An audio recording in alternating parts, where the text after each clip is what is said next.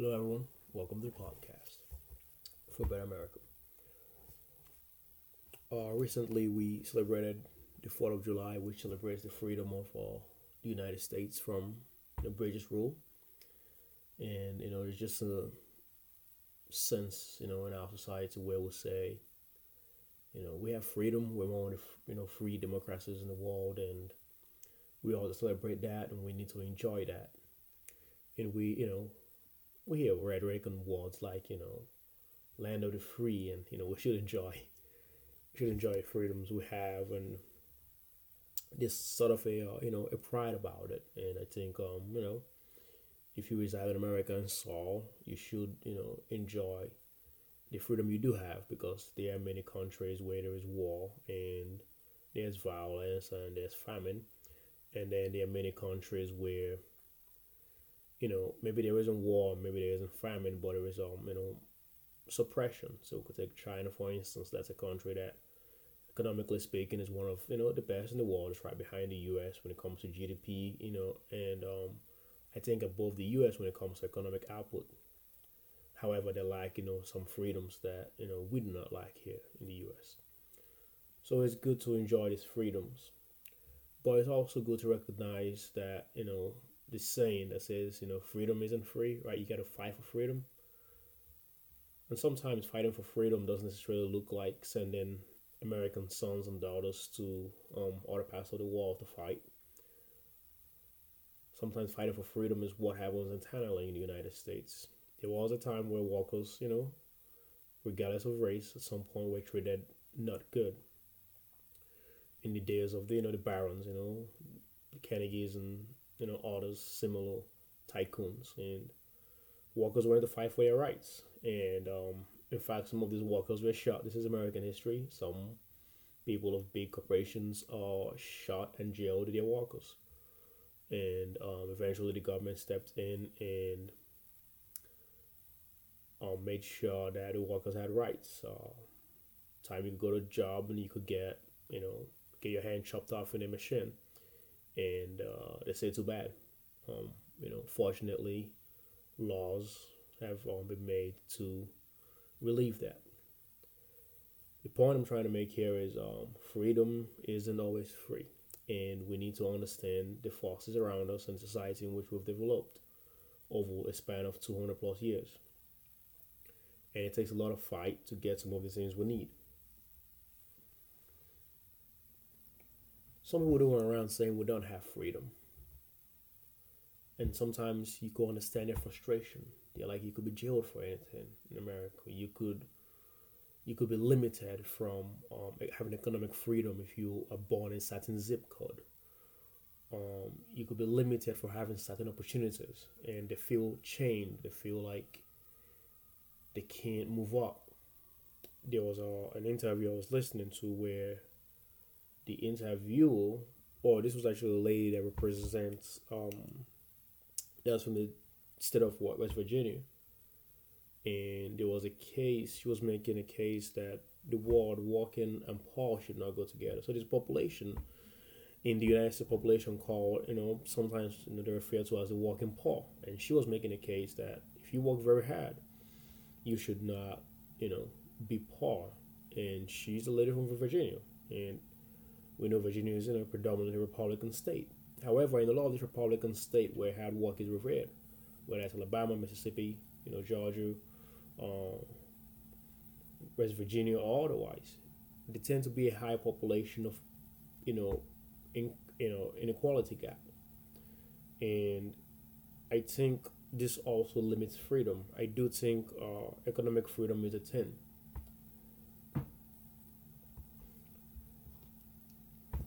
And I do want to point out what it looks like to not have freedom in the modern era we have today. I just want to highlight some things to really get our mind around how we could be lacking freedom and potentially what we should do about it. One of the ways in which I think we lack freedom is uh, in the medical industry. For the most part, insurance companies and drug companies set the price the end consumer do not set the price. Occasionally, the government steps in, and if there are some unfair practices, um, help price control. However, we do not have freedom to go to just about any doctor or doctor of our choosing. And even if you do have insurance, this is also true. And to get the best health care, the doctor, a lot of times, does not have the freedom to prescribe the best form of treatment or the best form of medication for you. And this is true. You could ask some doctors. Sometimes they have to go with what the insurance company is willing to pay for and some of the recommendations from the insurance company because the insurance company is trying to cut cost. Now, what that means is that are thousands of Americans, tens of thousands or millions Americans who actually have insurance and can afford insurance, but are still not getting the best care because they do not have the freedom in the medical space to pick the best care the best doctor, and the doctor does not have the freedom he needs to offer them the best um, medical treatment. And this is really sad. So if that is a class or a certain class of people in the healthcare system that can afford it, imagine those who don't have healthcare. So um, the modern day, maybe we have a lot of doctors and a lot of research, but we don't necessarily have the freedom inside of the medical space to make this nation a healthy nation, and that matters.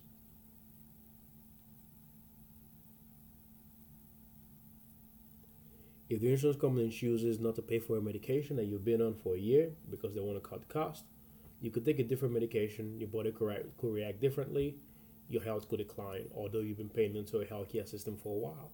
And supposedly in America, we have um, what we call the free market, but you just can't kill that insurance company and go to a new one because really there is not that many options. So therefore, you don't even have freedom to pick good medical providers from insurance all the way down to um, your basic needs.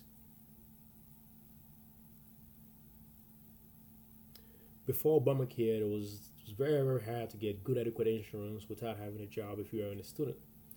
Obamacare have helped fix some of that. However, um, it's still not as easy to insure yourself with good insurance without a job if you're within a certain you know age bracket and if you have a family.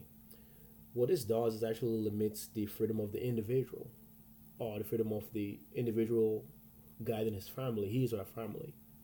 Because if your job provides insurance and you want to switch jobs or you want to start a business, you don't have the freedom to do that because you have to worry about insurance, insurance for your family especially. And what this does is limits economic freedom. And if you don't have the freedom to go start a business because you worried about insurance coverage because you might not get it at a private market until very recently, but also recently it's not even the best healthcare, then you have a problem where um, it's been said that actually in the year 2021, although we see all the online entrepreneurs and all the other stuff we have going on. So a lot of innovation from the big, big companies, i.e., Facebook and otherwise. It's been said that a lot of um, small businesses, um, the research bears that we have more people not going into starting their own business now in 2021 than in uh, the, the 70s and 80s. So we had more entrepreneurs in the 70s and 80s than we do today although it seems like we have more entrepreneurs today, but it's only because we have the internet, so we tend to hire our entrepreneurs. So w- what that does is actually limits, um, you know, freedom. Um, recently, the administration signed an executive order to basically say or l- limit the way in which corporations and businesses limit individuals and other providers from being able to repair their own product. So some farming equipments, when a farmer buys a tractor from a big tractor manufacturer in the US, the tractor breaks down. He needs the parts. He cannot get the parts in the uh, in the open market. He has to go through the um, directly to the manufacturer, who do not allow other third parties the specs to make the right path for the product or for the tractor for the farmer. and they tell the farmer, oh, only we could repair that, or only you could send it to one of our um, stations, one of our partners, and they could repair your tractor, but you cannot do it on your own. And what this does actually is keep the cost of goods and services high. So now the end consumer, so your farmers, your your um, suppliers of parts and stuff like that, they do not have the freedom to actually fix the very thing they've paid for, and it's and appreciating cost to fix something. So, you know, um, and the, the executive order was directed also at um, tech manufacturers. So the reason why you always have to go to an iPhone place every single time something happens to an iPhone is because the iPhone is designed in a way that limits your ability and the ability of third parties to repair it. So we could be saying, why do we not have as much entrepreneurs, as much free people functioning in our market system today as we did in the 70s? Is because sometimes, uh, a lot of times, the big corporations and the big businesses and manufacturers at this point have built a system to that prevents a third party, a third party seller, a third party um, manufacturer, a third party service provider that is independent of the company. And what that does is actually does limit competition. It actually does limit services in society. So in a way, we don't have the freedom to expand our economy due to some of these practices by businesses.